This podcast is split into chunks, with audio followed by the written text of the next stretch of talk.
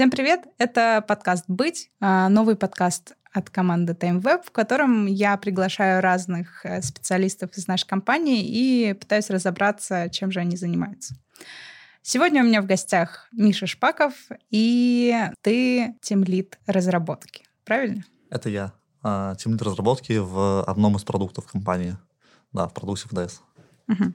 А, расскажи, чем ты занимаешься? Я как ты это понимаешь? Профессионально делегирую, чтобы не делать это самому. Есть некий, некая команда, состоящая из, э, по большей части, разработчиков. И вся эта команда должна выполнить какую-то одну большую задачу, но при этом каждый должен сделать какую-то свою небольшую часть. И я стараюсь, э, чтобы это получилось, э, распределяю задачки между этими ребятами, помогаю построить процесс выполнения этих задач, слежу за общим ходом того, что вообще происходит. И если возникают какие-то трудности на разных этапах, то помогаю им их решить. Чем это отличается от должности слэш-профессии а, проект менеджера который вроде тоже управляет и сроками, и задачи распределяет? Вот как? На самом деле, можно было как дисклеймер сделать. Тимлит — это очень а, расплывчатое понятие, оно в разных компаниях означает абсолютно разное. И даже я видел на своем, там, своей карьере абсолютно разные подходы к этой истории. От того, что человек там, 99% времени пишет код, и просто он формально, формально является руководителем группы некий, до формата, когда он вообще не пишет код и не вообще с ним никак не взаимодействует, а действительно выполняет по большей части а, профессию проект менеджера Поэтому где-то это может вообще не отличаться и быть тем же самым где-то может отличаться. В случае, если мы говорим конкретно о моих обязанностях, то у меня есть еще э, зона ответственности с точки зрения какой-то архитектуры э, приложения, есть э, зона ответственности с точки зрения там, мотивации сотрудников и вообще построения процессов внутри команды, внутри группы. Вот, есть э, какие-то кросс-командные задачи взаимодействия, и, наверное, вот этим а, я знаю, что в вашей команде есть э, архитектор.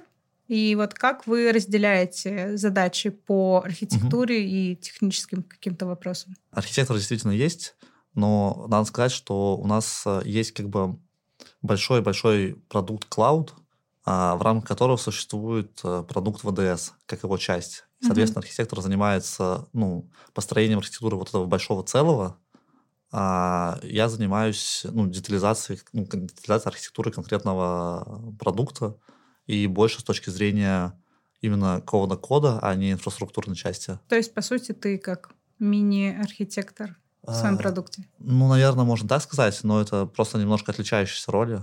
Угу. То есть архитектор это более такой верхнеуровневая история, а я уже погружаюсь в контекст продукта конкретного. А расскажи, какие навыки нужны. И, наверное, эм, вот что обязательно для тимлида?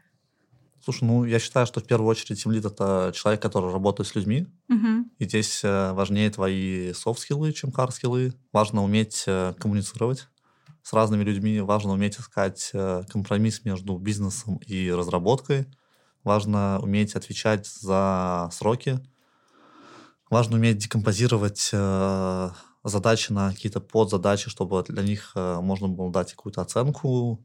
В целом важно уметь э, слушать, э, слушать и слышать да, ну, то, о чем с тобой говорят, что тебя пытаются донести с разных сторон, и как-то это все пытаться распределить. Вот, наверное, так. По факту ты, то есть, берешь ответственность за очень многие, за успех продукта в том числе, за то, как, а, как вы ложитесь в сроки, например, и насколько у вас конечное техническое решение будет отвечать требованиям бизнеса, правильно? Да, то есть э, в целом ты должен и технически выбрать то решение, которое сможет отвечать потребностям бизнеса там, на протяжении, допустим, пяти там, условных лет, угу. которое будет расширяемое, масштабируемое, и должен отве- отве- отвечать за э, этап разработки, за сроки их э, выполнения, должен э, контролировать качество этой разработки. Э, наверное, да, так. Темлидство — это в целом очень много ответственности, которые ты тащишь на себе. Многое зависит от других людей. То есть ты не всегда можешь это прям сам как-то взять и отладить. И вот в чем интерес становиться тем лидом? Слушай, это немного не похоже на то, как ты получаешь э, удовольствие от разработки. Это больше похоже на ты больше фокусируешься на целом продукте, действительно, и чуть меньше погружаешься в какие-то детали отдельные реализации.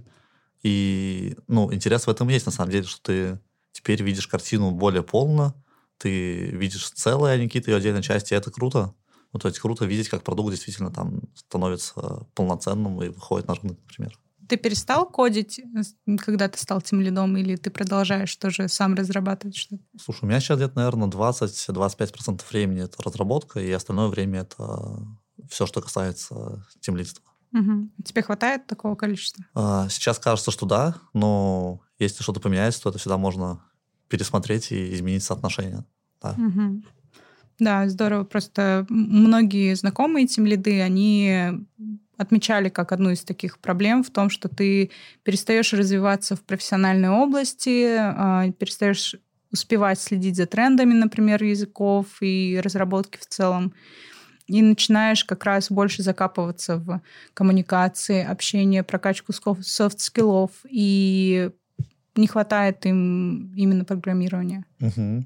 Ну, тут вообще кажется, есть... Э, эта проблема действительно есть, но на самом деле а, я как-то ее прошел очень спокойно, потому что, знаешь, есть правило Паретта, 80% дает там 20% того, что ты сделал. И здесь также а, с точки зрения разработки я много чего поделал, много чего поделал разное, и можно, конечно, углубляться бесконечно в какие-то детали и становиться более крутым а, специалистом, либо можно взять другую область и пытаться ее тоже охватить и максимально расширить какую-то свою там, зону компетенции. Вот, и ну, мне это кажется, это очень интересно тоже. А, хочу дополнить, что вообще, наверное, с таким сталкиваются обычно ребята, которые несознательно стали тем лидами, которые просто хорошо разрабатывали, и такой пришел руководитель, и, ну все, Вася, ты теперь тем лид, давай, начинай руководить. И, конечно, это может вызывать э, ну, некое отторжение, угу. особенно когда проходит вот первый там а, эмоциональный всплеск из-за того, что вау, меня повысили, я теперь крутой, типа руковожу кем-то. Вот, и ты начинаешь погружаться в то, что да, ты теперь разрабатываешь, ты теперь должен э, отвечать за то, что разработали другие, ты понимаешь, что, возможно, а, там другие ребята менее компетентны, чем ты, ну, какие-то отдельно, да, и ты бы сам это сделал лучше, но сделали они вот так, как сделали. Угу. И ты должен это тоже ну, принять как-то эмоционально, психологически. А как быть э, ситуацией, если вот ты тимлид, и у тебя в команде очень много более опытных разработчиков. Прям... Вообще идеальная ситуация. Да? ну, конечно, то есть э, ты всегда знаешь, у кого спросить. То есть ты перестаешь быть тем человеком, который знает все-все-все в деталях с точки зрения технологии, и ты знаешь, что есть человек, которому ты можешь доверить, э, доверять с точки зрения технической какой-то экспертизы и всегда прийти к нему за помощью, за советом.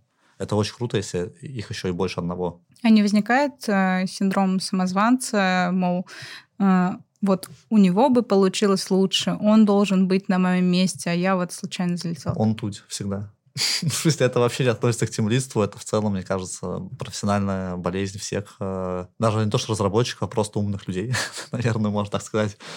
Всегда есть кто-то, кто более опытен, чем ты, круче тебя в каких-то отдельных аспектах или вообще в целом круче, чем ты больше добился в жизни. Ну, просто, наверное, надо как-то принять и, и все. А, давай обсудим такую тему. Я не всегда понимаю до конца. А, тимлит — это больше человек, а, больше специалист на стороне бизнеса или на стороне разработки? Вот кажется, что а, довольно часто в целом какая-то продуктовая разработка воспринимается как такое противостояние интересов бизнеса и разработки, там, техдолг или фичи какие-то функциональные делать. Вот как ты считаешь? Зависит от предметной области и от конкретного этапа в бизнесе. Угу. То есть в те или иные моменты ты можешь смещать свой, там, свой баланс либо туда, либо сюда. А, но это всегда где-то на стыке, это всегда где-то в поиске компромисса между бизнесом и разработкой. Угу. То есть у тебя не бывает таких ситуаций, когда ты такой чувствуешь, будто мне надо защитить разработку? Бывает, конечно. Ну, бывает обратная ситуация, когда ты понимаешь, что ребятам надо сейчас рассказать, почему бизнесу надо делать именно так, и а, разработчики же не существуют, ну, сами по себе, они всегда как бы служат как поддержка для бизнеса, его развития. То uh-huh. есть это, ты должен как бы донести до каждой сторон а, интересы другой стороны. Вот. Uh-huh. Выступать таким как медиатором. интересно еще узнать, что за последнее время, наверное, это в целом тренд какой-то, что люди становятся более публичными, многие качают какой-то личный бренд. И интересно, есть ли у тебя какие-то ролевые модели, а, тем лиды, известные интересы и мнения которых ты разделяешь и на которых ты равняешься? Слушай, наверное, прямо тим лидов, тим лидов вот с такой позиции нету, но есть просто крутые ребята, которых там за которыми я слежу. А, например, Александр Таболь, очень крутой руководитель. Сейчас он работает в ВКонтакте, например, и очень круто всегда смотреть его выступления на каких-то конференциях, mm потому что очень глубокая и техническая экспертиза, и она подана очень а, живым языком. Вот. Ну, есть еще там ряд ребят, на которыми я подписан, слежу, чуть менее известных. Вот. mm И в основном это, кстати говоря, а, российские ребята, потому что может быть, это какое-то мое заблуждение, но кажется, что специфика российского бизнеса, она немного отличается от зарубежного, и интереснее следить за тем, кто с тобой в одном контексте находится. Угу. Слушай, а есть какие-то ресурсы, книги, видосы, которые ты посоветовал бы разработчику условно, который хочет стать этим лидом?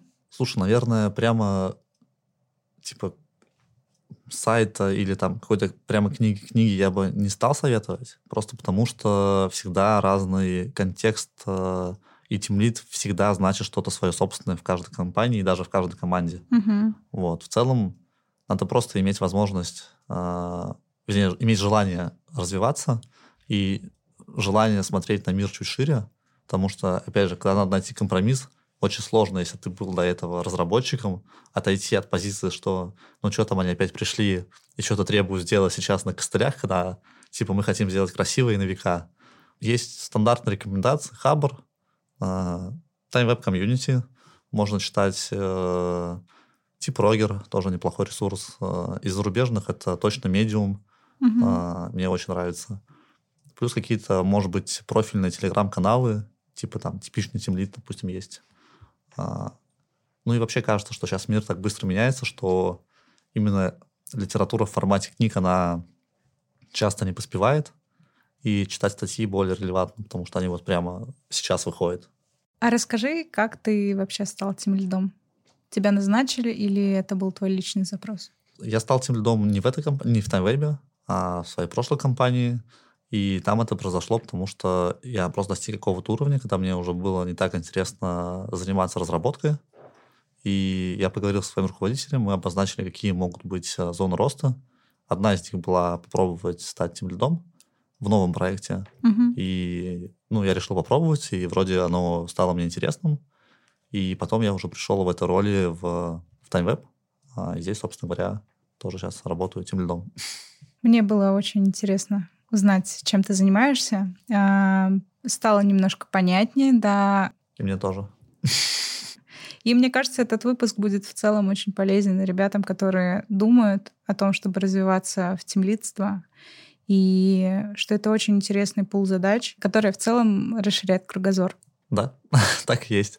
Единственное, что хочу дополнить, что это единственный путь роста разработчика, угу. и есть еще другие пути развития после того, как ты там стал уже сеньором условным. Угу. И не стоит о них забывать. Спасибо, Миша. Спасибо, Люба. Ставьте лайки, колокольчики. Смотрите наши другие выпуски с другими профессиями и комментируйте, о какой профессии вы бы хотели узнать еще. Пока. Пока.